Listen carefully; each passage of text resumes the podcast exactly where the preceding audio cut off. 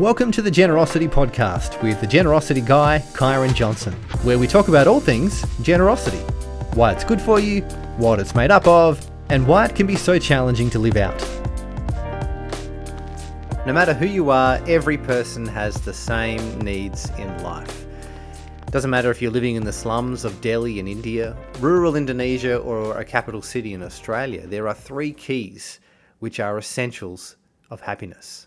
Firstly, we all require something to do, a job for us to put our hands to. Uh, the Old Testament book of Ecclesiastes, uh, the author Solomon says that it's good for us to find satisfaction in the vocation we dedicate our lives to. It's good for us to find purpose in the job that we're doing. That's the first one. The second key is that we need something to love, like a family or a group of friends, a community to be part of. Now, this is what's called social capital. It's a measurement of cultural and social networks that we have access to that are built on trust, cooperation, and connection. Being well connected to a community reduces the probability of being poor, both financially and emotionally.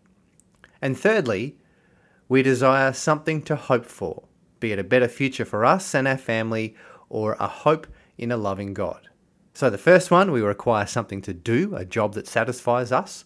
We need something to love, a family or a community to be part of.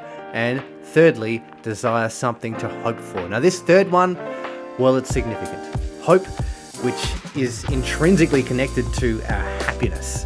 If we have something to hope for, then we have access to joy.